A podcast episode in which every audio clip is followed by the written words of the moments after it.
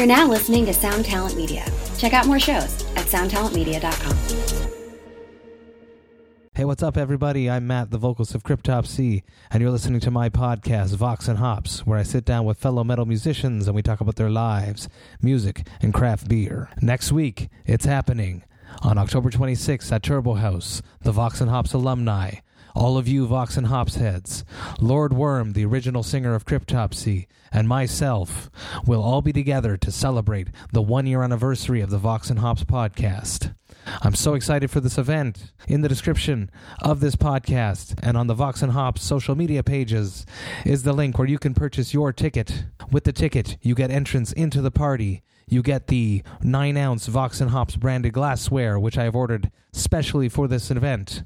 And you get one free tasting of the New England IPA Highway to Hops, the collaborative brew that I helped make alongside the great people of Microbrasserie Le Fermentor from L'Assomption, Quebec. I'm so excited to see you all. I can't wait to be there with all of you next week, October 26th at Turbo Haüs, the Vox and Hops one year anniversary party. Today on Vox and Hops, I am with a very special guest. Today, I am with Michael Amott, the guitarist of Arch Enemy. Here it is, Vox and Hops, episode number 79. I warn you, what you are about to hear is very disturbing indeed. Hey, what's up, everybody? Today I'm with Michael Amott of Arch Enemy. Now we are at uh, Saint-Bock Brasserie Artisanale uh, on Saint Denis Street in Montreal. Michael, so happy to have you on the podcast. I'm just so stoked. When I found out it was going to happen, I was like super excited. Great. Everyone knows who you are, so I'll avoid that question. Let's go back, though, to your youth when you're growing up. What kind of music was playing in your house? What was your education, your musical education? Um, well, my mother's interest in music, her record collection, I guess, was where I started, which is mainly classical, but also jazz and some. Um, a, a little bit of blues, but mostly jazz and also like gypsy guitar and stuff like that. But mo- I, for the most part, I'd say 80% classical music growing up. So was um, listening to uh, classical music, yeah. I've always said that there's like a, a strong link between classical music and extreme metal. Uh, do you agree with that? The complexity of it, the time changes, the grooves, Sure, yeah. the the I layers, the intricacies. Sure, yeah, I think so. Yeah, and, you know, there's uh, definitely you can draw a line between, uh, like a make a connection. Yeah, How about you? Like in high school, what kind of a kid were you? Were you a good kid? Were you a bad kid? Were you part of the cool crowd? Were you an introvert, an extrovert? Uh, yeah, more introvert and listening to music, and uh, just being in my own world, you know, um, and uh, getting into different music, getting into my own music, which started with. Uh, you know, uh, more like hard rock, like uh, Kiss, Thin Lizzy, stuff like that in the 70s. And then pretty quickly I moved into punk, actually. A friend of mine was into punk music, i was getting into punk music, and he got me into it as well. And um, and then it, that evolved into like the more raw, like uh, um, uh, extreme punk stuff.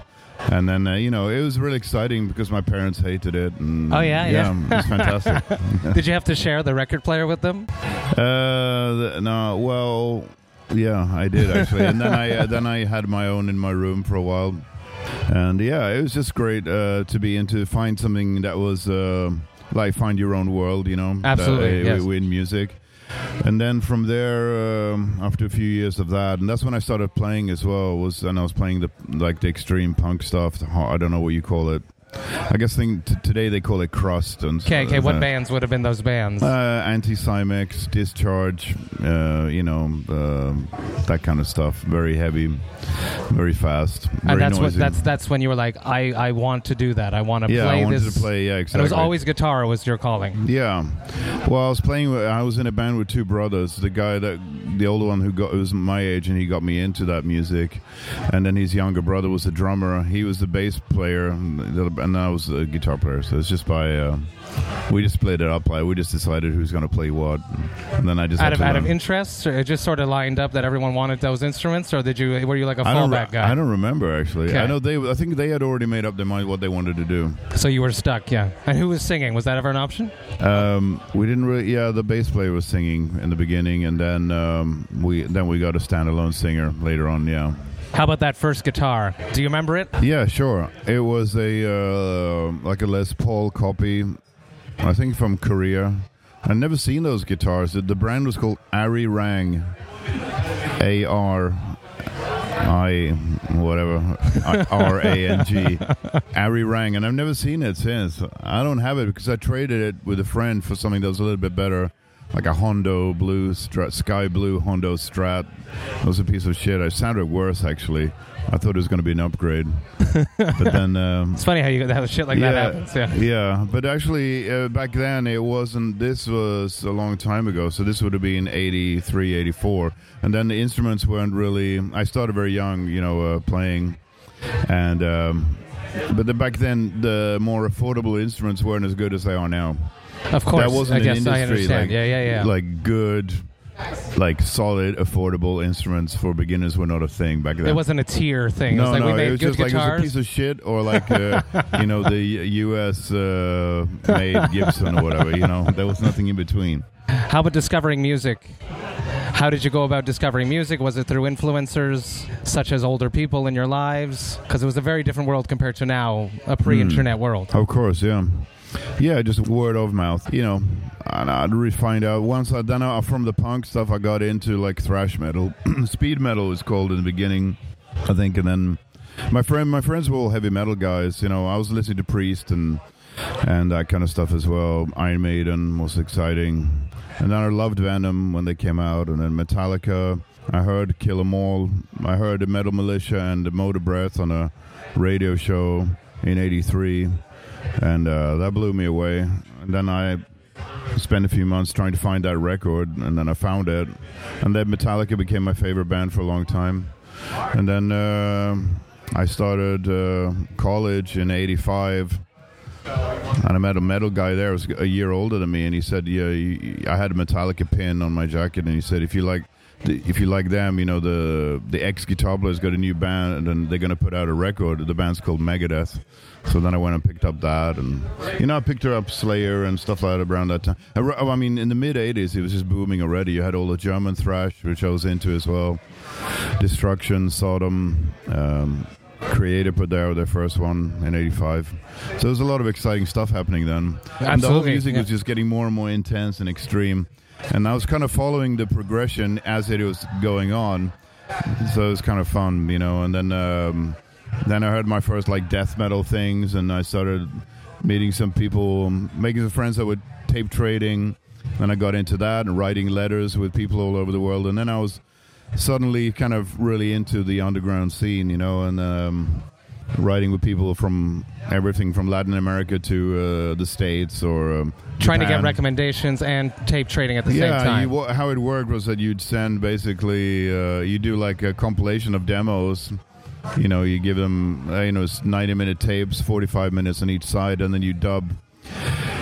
You know, like I really like this. This band sent me a new rehearsal or whatever, so you put that on there, and then you got like, uh, and this could be unreleased tra- tracks they hadn't put out yet, That's so really, on a demo or, or live tape or um, or demo, you know, uh, or a compilation track from a company that hadn't been released yet, and you got that, and then you put all this stuff together, and then you send it off to someone, and they'd send you back cool stuff. And sometimes there were lists, you know, they they they were Xerox lists that you could you pick. could choose from. Yeah, yeah. Oh, that's so. or you just trusted somebody, you know, to give you back some cool shit. but you had to be patient. Yeah, yeah. I Which mean, is something- international phone calls were not a thing because it's uh, really, really expensive, and um, so it's just all by letters. Yeah, and what we did was to save on postage, is that we put the glue on top of the the uh, stamps. So that you could use them again. Yeah, so yes, can you send my stamps back? Please return my stamps.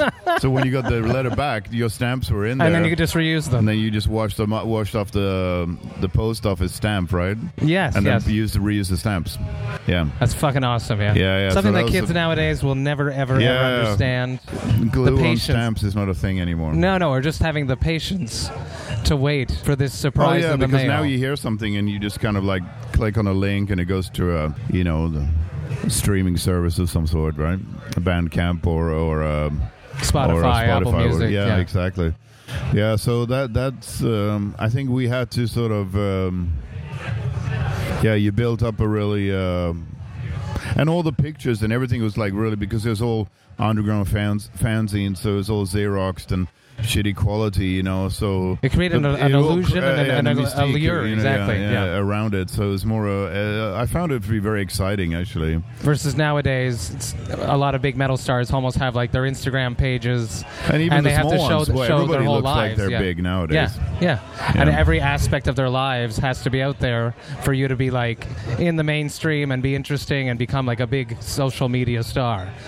It's a complete opposite of back in the day. You show up at a show, you know exactly what a guy's going to look like. You know what all the songs are going to sound like. Hmm. Whereas back in the day, it was a it was a mystery. It was. I can. I miss that. You know. I think that was quite cool.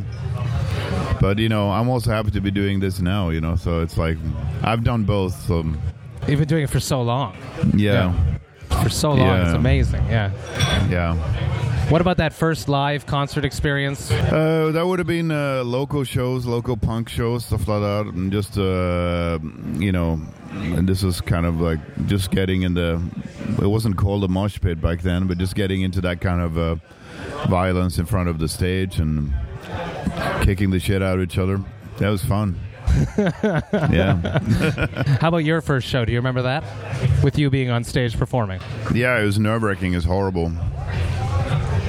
I, it took me actually I hated it and I it took me a long time you know when you're uh, start out being uh, and you're playing local shows uh, and you don't do it that very very often if you're lucky you do it once a month right and if you're not you do it like three Once a times year or once something, a yeah, year. yeah, yeah. and it just like leading up to, it was just all this you want you couldn't improve on what you'd done the last time because you didn't know how to and you thought like well that didn't work out and you know What am I, got going to do next and I fucked up, or my sound wasn't right, or you know, I mean, my first fifty to hundred shows were without any monitors for sure. Wow, yeah, they were yeah, just yeah. at parties, you know, just throw up a vocal PA and Go. thrash it out in a garage or in an underground small club or a like a, a squat or something. You know what I mean? At least Any, anywhere where you, you can make make enough noise yeah. and the, the cops won't show up. Mm-hmm. Yeah. This all started off very, very basic. Yeah. And then slowly, it wasn't until I joined uh, Carcass in 1990. And uh, we went on the road and we went on tour in Europe those summer, and then we went on tour in the States. And that's really when I started doing night after night, playing shows. That, I, that, when- that was the first time, really. yeah, Okay. and that's when I could improve my. Um, well, uh, fir- firstly, getting a, a hold of my like controlling my nerves and uh, the nervousness, and you know, and then getting into uh, improving my performance, you know, and stuff like that. showmanship and Well, yeah. that came a bit later. We just had very long hair back then. Hey, that, that was the show. I still do that to this day. oh yeah. Vox and Hops is all about hanging out with metal musicians and drinking craft beer. Mm-hmm. I love craft beer. Are you a craft beer enthusiast? I'm not. No. No. Have you ever drank a craft beer? I lots, yeah, because I'm a musician and on tour all the time, and people think I like it. So we get a lot of the, and we started seeing that, you know, uh, 15 years ago, something like that, and it was exciting then. But I've just gone off the whole thing. I'm not into it anymore. so when you finish your show, you're hot and sweaty. What is it that you gravitate towards? uh, I just want a normal beer. I just want like a pilsner or um, a lager, you know, something. I don't. I want a beer that tastes like beer. I don't want a. Uh, you know, uh, licorice infused uh, IPA or whatever. You know, I'm not into this kind of stuff at all. Sorry. you know, I know people are getting excited about it, and it's cool. You know, I mean, the hipster culture in every way um, eh, they go, they uh, really tend to uh, develop. They take things a step further, and that's great. You know, I think that has to be done. There's a progression there, but uh, for me, I'm more like I like the Classics. yeah, exactly. Are you the same way with your metal? I am. So, I so all this new extreme tech death, extreme stuff is not for you. You like the classic metal bands. well, I don't know. Well, it depends. Sometimes I hear stuff I like, you know, but um, I'm all about guitar riffs. You know, this is why I never enjoyed the. I mean, I respect the shit out of Meshuggah, but I never like. I would never listen to their music, you know, because they don't have guitar riffs. They just uh, have grooves, uh, yeah. rhythms. Yeah. And I'm more of a melody guy. I'm a riff guy. So more than I am a, just a pure groove guy. Yeah. That is something I wanted to ask you about. Is uh, you've written so many albums, so many classic riffs. hmm How do you approach writing a new album? It must be like almost daunting to invent something new, something Well, it just is. It is daunting when you don't have any material. You know, when you just don't have anything. Exactly. Um, but once you get a riff, when you think, "Ah, that's pretty cool," and then you get a few riffs going, and then you sort of put them together, and um, well, when you get that first song, that first arrangement of a new song, and it's your first song to start up the new album with, or you know, to it's a starting point, and then you work take it from there. I think, yeah, Just little building blocks. it is. Yeah, That's awesome. That's awesome. Yeah. Where do you write riffs? How do you write riffs? Where does it come from? Great. I wrote one today on the way here, on the, on the way from the hotel to the venue. In your mind. Yeah, and then I uh, I got my guitar in the dressing room down there, and I uh, Dude, recorded it. Yeah, Into your phone, into awesome. I love that. Yeah. yeah, I love that. And then you go home and then you piece everything together. yeah. I've got a lot of these. You know, I think all all musicians do the same now. They'll get you know guitarists and stuff do the same. Or if you're a singer, you probably. S- we have these uh, devices with us all the time now, so it's great to capture. I used to call my own answering machine yes. and and hum riffs, you know, and then I'd come back from tour or wherever I was, and I wouldn't understand what the time it's in or anything. I didn't understand what the hell's going on. Because it's funny how your mind forgets Yeah, I was Riffs just very saying, there must be something about this from Yeah. for me to like, to have liked it that much to call myself. yeah, but th- then you can't remember. Yeah, sometimes you know, but then and then other th- times I'll come up with ideas. Well, I play guitar every day. At home, I you. play for a few hours every day, and um, and I just do it out of pure. Um, it's just a part of my daily routine. It's not something that I. I'm not focused on uh, practicing. You know, I'm just jamming and It's like a part of your. It's an extra limb. yeah, It's and to keep everything, you know, flowing, you know, the playing, and then also to, uh, I just, it's more about the writing. I think it's exciting to come up with new ideas, but you know, there'll be days and weeks where I don't come up with anything, and that's a little bit depressing. But then suddenly I'll write five or six uh, musical ideas in one day, and then that's a really great day, right? Absolutely. Yes. Absolutely. and that's um, that's very exciting. And I'm not really big on demoing uh, my own uh, stuff. I don't. I'm not a. I could never really get, good at programming drums and stuff like that. So what I do is um, I work very closely with our drummer Daniel, and uh, we have demo sessions. So he's kind of like uh, the the studio side he's of it. He's like a studio side of it as well. So we we uh, get, we have various ways of doing it. You know, real drums, electronic drums, or program drums, and different setups and different uh, spaces, and then we um, we create the arrangements together. Yeah. That's awesome. That's really very exciting. Two time travel questions. Okay. If you go back in time and relive any tour that you have been on, been a part of, what tour would that be? Um, probably my first U.S. tour, which was uh, supporting Death on the Spiritual Healing Tour in 1990. and uh, because it was my first time in the U.S., and um, I don't think the tour came up here. I don't think we did Canadian dates. Could be wrong. But it's all a bit of a haze. You know, I'd like to go back and do it again. Uh, just, be, I'm not really a nostalgic. I love touring now. You know, I'm happy to still be doing it. But that was quite fun because everything was the first time. you Absolutely. know. Yes. Yes. Yeah. Yeah. yeah. Uh, it was the first time doing it all, or, or doing all that stuff. So it's really cool. Now it's at the point where you show up and it's like, oh, we're back at the Metropolis. Here we yeah, are again. I mean, people say uh, I'm going away from the time machine, but um, in now, you know, people always tell me you live such an exciting life. My accountant. is, always thinks I live a very exciting life. You know, we went to school together in Sweden, and he's just like, "Tell me what's going on." And you know, you're in a new city every day. It must be exciting. It is still very fun. It's very enjoyable. I, it's all I know, really. But at the same time, I've been to all these cities many, many times. So I'm kind of like, I've got my favorite spots. Like I know this neighborhood very well here around the the venue, the club soda, the Yes, uh, Metropolis. uh, Yeah, and, yeah, and the Metropolis. Yeah, right. So it's like you come back to the same spots usually. It's a circuit, right? Absolutely. But. I love, uh, I love, still love going out touring. It's what we do, and uh, I really enjoy going to places I've never been before. You know, but th- those are getting fewer. is there a bucket list? I was going to ask. What What is that one place well, that you haven't been, been? to. Arch Enemy's never been to South Africa. We played North Africa. Um, I played in South Africa with Carcass but never with Arch Enemy. And uh, there are a couple of spots. But you know, we're starting to expand a lot now. We we uh, did ten shows in China uh, last uh, this year. yeah. last year and this year we did ten shows in China, and uh, you know, ten different cities, which is crazy. You know, we used to only we started going there um, 2006 or 2005. But then it was only like Beijing and, and Hong Kong or whatever. Now we now we go to all these cities you never heard of. It's a bunch of firsts again. Exactly. So Yeah. that's fun, and I like that.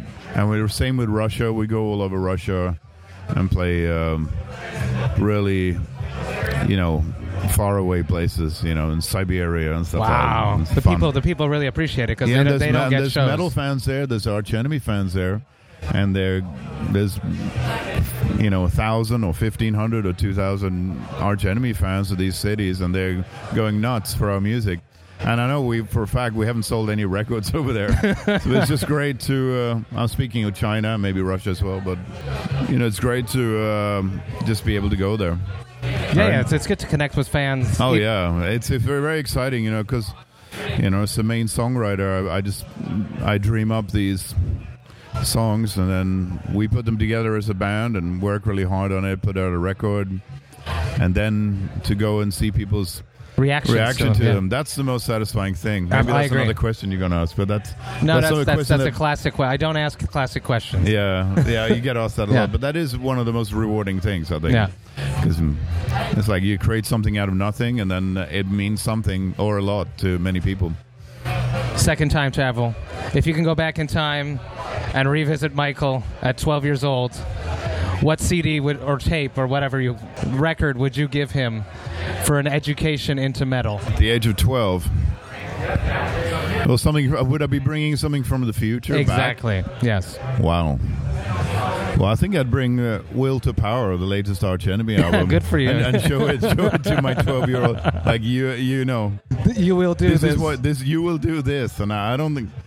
And that would be kind of fun, right? They would be very. Uh, I don't think. One day you will achieve this. Yeah. Well, yeah, something so um, like advanced, you know, musically, and and also that kind of music wasn't around back then, so it would be totally from totally from the future. Satan. Yeah, exactly. Satan's gift from the future. You That'd guys have gone. You've um, changed singers three times. Three singers now. Yeah, but hopefully every ti- not again, right? No, you're not going to. No. you you've. But every level of it has just been higher and higher. Yes. How were those moments in between the ambivalence between having a singer and not Um, like the switches? How did you how did you approach that? How did you feel about those moments? Oh, it's obviously hugely exciting when you have. Well, I had new music when uh, Angela left the band, and we got Elisa and started working with her.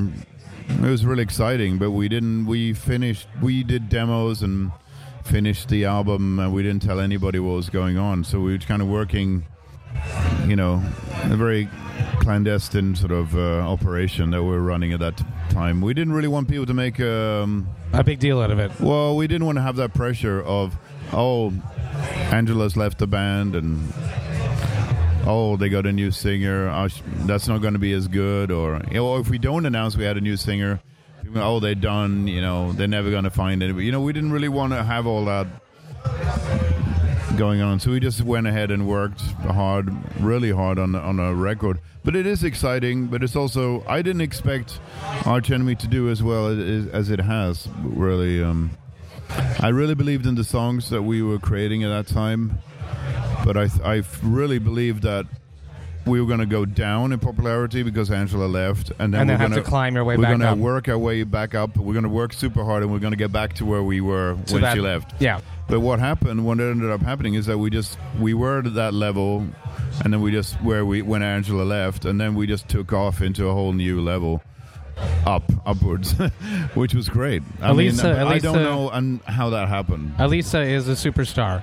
She's fantastic, and I think um, it was just the album was great. The the she was great, and um, it was just a combination, right? Of um, and I think some maybe yeah, and sometimes and now I was stuck, you know, because I'm very traditional, and I'm a very old school metal fan. Maybe that I and when a, a singer leaves a band, it's a big deal. It's it's not going to be good anymore. I don't even want to listen to it. You know, I have no idea what you're talking about. yeah, right. So, uh, and I thought it was going to be like that, and uh, but I think nowadays um, it's a faster, it's a faster pace, and the um, I don't want to say the kids, but the the fans are more. The younger fans are more into new things happening and they accept changes. And yesterday's news is kind of like you don't even remember yesterday's news. You're on to the next thing. But you guys also came. She has such a set of pipes, clean vocals. Oh, yeah. But you, Yeah. she didn't do that on that first album. You guys went pure screams the whole way, which was a smart move because if Yeah. had you come in and had her do cleans on that first one, Sure, yeah. then it would have been a more of a backlash, maybe. Yeah, you know, you got to be a little bit savvy. Yeah, yeah, absolutely. And also, you know, we are a mainly extreme band. You know, um, I always when I created Arch Enemy in '95, I wanted to do what I'd done previously with Carcass, which was incorporating, you know, uh, melodic riffs and melodies into the heavy stuff, fast drumming. Uh, gr- uh, gr- uh, r- brutal vocals, but still have a lot of melody in the guitars.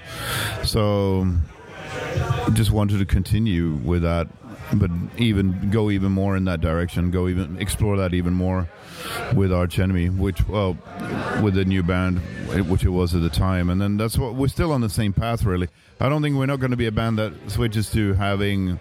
ballads or something. Well, we had a kind of a ballad on the last album. Sure, I was happy. us. I was happy when it happened. Yeah, it was fun. Yeah. Uh, What I was mean, the reaction to that? I think mostly good.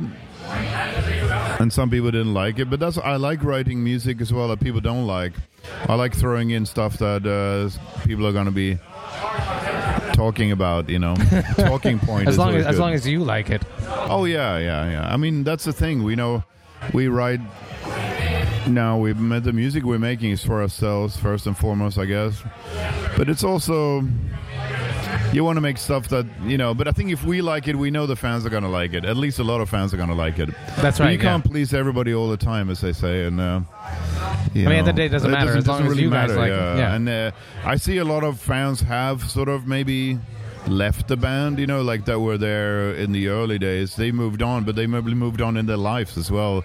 You know, things happen. You get more bigger job, or you you uh, You have kids and you have kids, yeah. and you move out to the suburb. You can't get into the shows anymore. So a lot of people sort of that we used to see all the time are gone. But at the same time, the shows are a lot bigger, and there's a lot more people there, and there's a lot of younger people there. There's a lot more girls there, and it's uh, it's a and then they're going to come back. They're uh, going to come back. Those people with their kids. yeah, I mean, and then we have fans that have stayed with us the whole way uh, as well. So it's great. Yeah, and maybe like yeah, you said in a few years that they'll come back with their kids, Which is awesome, Yeah. Oh, how do you feel about? I feel like the press loves to create clickbait of course, yeah. with whatever Lisa says. How do you feel about that? And how do you approach doing press when you know that a lot of it's going to get dissected hypothetically? Yeah, like this one. this will be picked up by whatever, and then Mike Just, said, just, just tag it right. yeah, exactly. um, well, I mean, I think yeah, it's very unfair towards Elise Sathfield. You know, a lot of stuff is. It's been uh, recently. There's been a few very unfair thing, unfair towards her, because you know I know her quite well now after uh, spending you know five years on the road with her and working with her very closely, and um, yeah, I think. But you know, it's always going to be more interesting. With one, she's female. One, she's in one of the most. Uh, oh, second, she's in one of the most popular metal bands. Uh, three, she's very vocal about certain issues, uh, like veganism and stuff like that. But that, that's very positive, and she can use social media to her advantage to spread that message. But it can also there's a backlash sometimes, and it's a back and forth, right? So it's uh, it can swing both ways. It's very. But those are the times we live in. You know, I don't really have any advice for her or anybody else. She's doing a great job. You know, doing what she does, and I respect her tremendously. But um, for other people, I don't know. You know, and the whole thing with social media, all the clickbait stuff or whatever is, it is just how it is just how it is nowadays. I never thought that kind of uh, journalism would come into the metal scene or the Mhm. extreme Yeah, metal yeah, scene. yeah, yeah. I just never saw that. I mean, of It's- course, it's very petty. Of course, with like Motley Crue or something, they had famous. They would, you know, they married people off TV shows or whatever. You know, they were a part of that mainstream. Do you think? Do you uh, think it's Ozzy's fault for doing the TV show? I don't know, but I never thought that kind of journalism would come into the our world, into our scene. I never saw that coming, Mm. but now it's here, and it's probably here to stay for quite a while. Ah, yeah, it's not going anywhere. It's, Hmm. it's the the culture that we're in now. Yeah, but I what is pretty scary is that, oh, not scary. It's just sad because people believe they just read the headline and then they don't even read the story, and then if you scroll down and read the comments, it's like they're asking questions. They're like, or just blurting out like. They're reacting on the headline, not on the actual the content of oh, the- because I don't. They probably don't have the patience to read or. Can't I don't think that read people or, do anymore. Or they Yeah. can't read. Uh, you know, The big fonts, the yeah, capital exactly, letters. Yeah, right. so I'm a big like research guy. You know, our background. I like the whole story. I try to The whole picture before you make your, your judgment. Exactly. Yeah. I don't like to have just a knee jerk reaction. I've never commented on anything online. you know, I've never commented on a YouTube. Have you like clip started or on a- writing and then on a- just deleted it Never afterwards? have done. I, I do that a lot. Yeah. I'll write something out and go, Well, no, never oh, mind. you I'm mean going on to your delete own it. pages, right? Yeah, yeah, I've yeah. done that. Well, I'm just like, but then I have to stop myself because That's what they want. that's what they want. Yeah, and you realize that they, oh shit, they almost got me. Yeah, yeah, yeah. you got to be wiser than them. yeah, exactly. No, it's you know, it's um, it's just created this thing there. But you know, it's at the same time, it's like if we were not, there are bands that put out great music, and uh, they don't have any followers on their social media platforms or. They don't get any comments on these metal news websites when they announce they got a new album, or That's right. or, or they do an interview and it's not even picked up by these metal news websites. So in that way, you know, I guess you got to take the good with the bad. I guess. You, you, you guys have a lot of power, which is awesome. Yeah. With power comes great responsibility. Ah, yeah. Well, being very irresponsible. what would be some advice that you would like to give someone starting a metal band right now? That's one of the hardest questions, and when I get asked questions, that's the first cliche question of this it? interview. oh, yeah. I'm sorry. Yeah.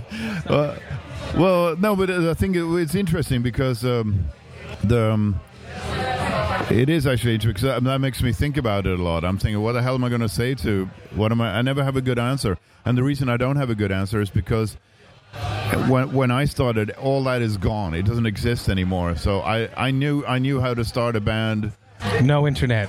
and no internet. Uh, and with the mindset that I'm never going to get signed because my music's too extreme, if I can put out a few demo tapes and and get some great feedback at the underground and get some indie Xerox shitty fanzines That- all that around was the your world. goal. Your that goal was my was goal to get onto play- these lists. Yeah, exactly.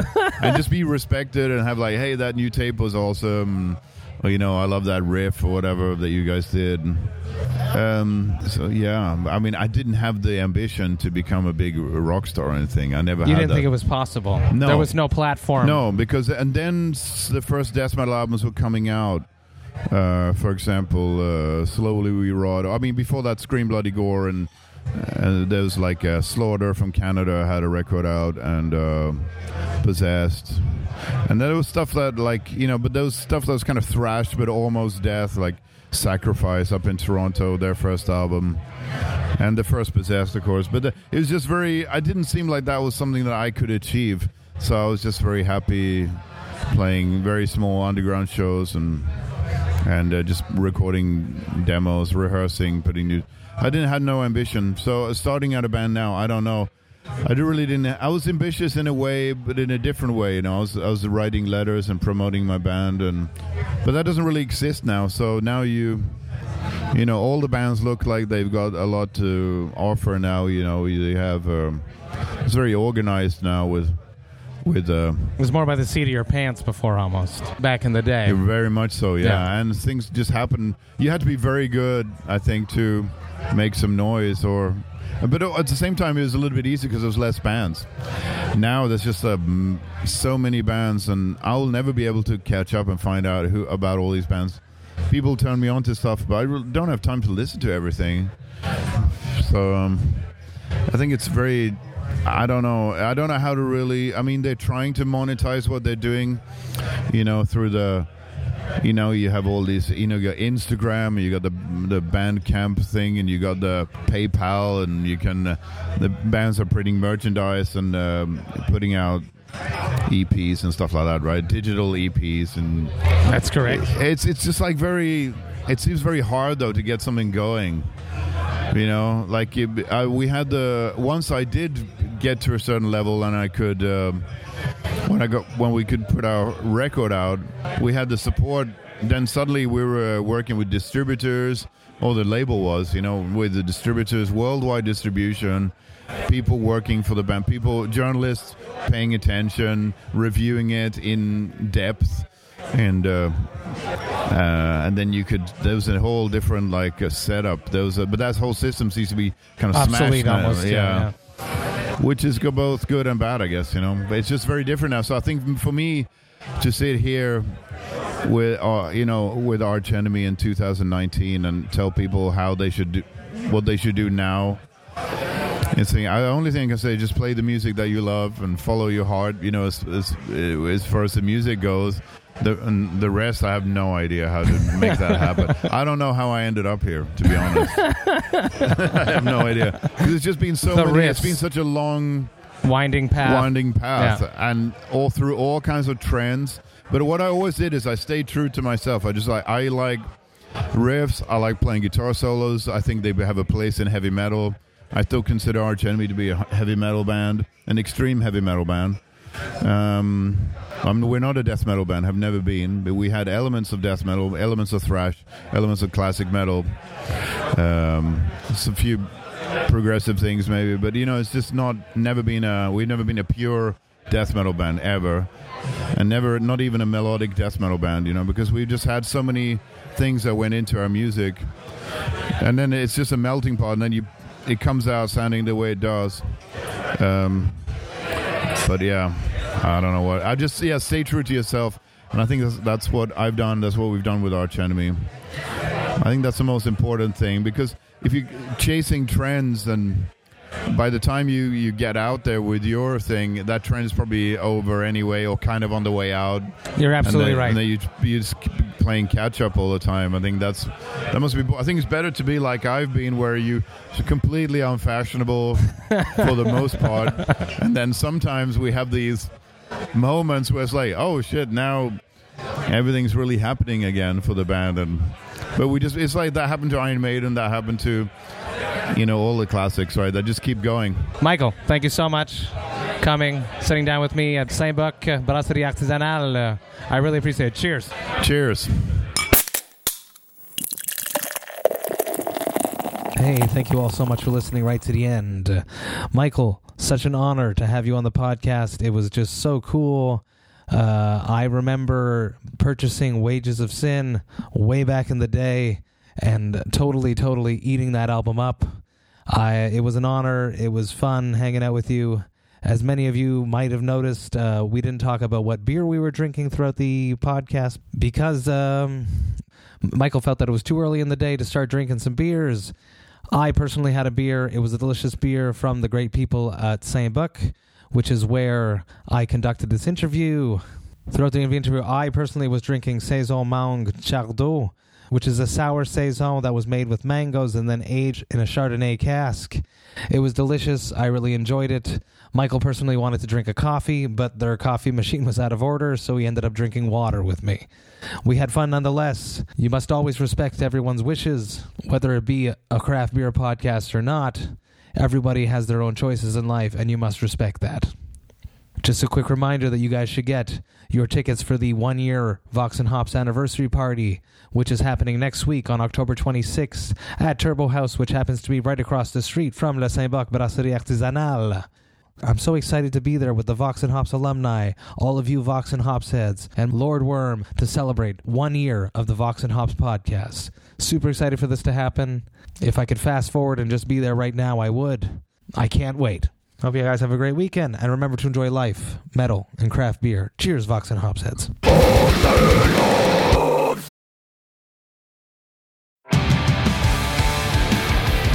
What's up, everybody? I am Finn McKenty, host of the Punk Rock MBA podcast, part of the Sound Talent Media Podcast Network. My podcast is all about doing what you love for a living, and every week I sit down and talk to people who have done exactly that. For example, musicians like Tommy from Between the Buried Me, Matt from Periphery, Lil Lotus and Shinigami, among many others, photographers, artists, designers, YouTubers like Glenn Fricker and Sarah Dici, and I unpack exactly how they got to where they are today with the goal of helping you do the same. So if that sounds cool, you can listen and subscribe at soundtalentmedia.com, and I'll see you there.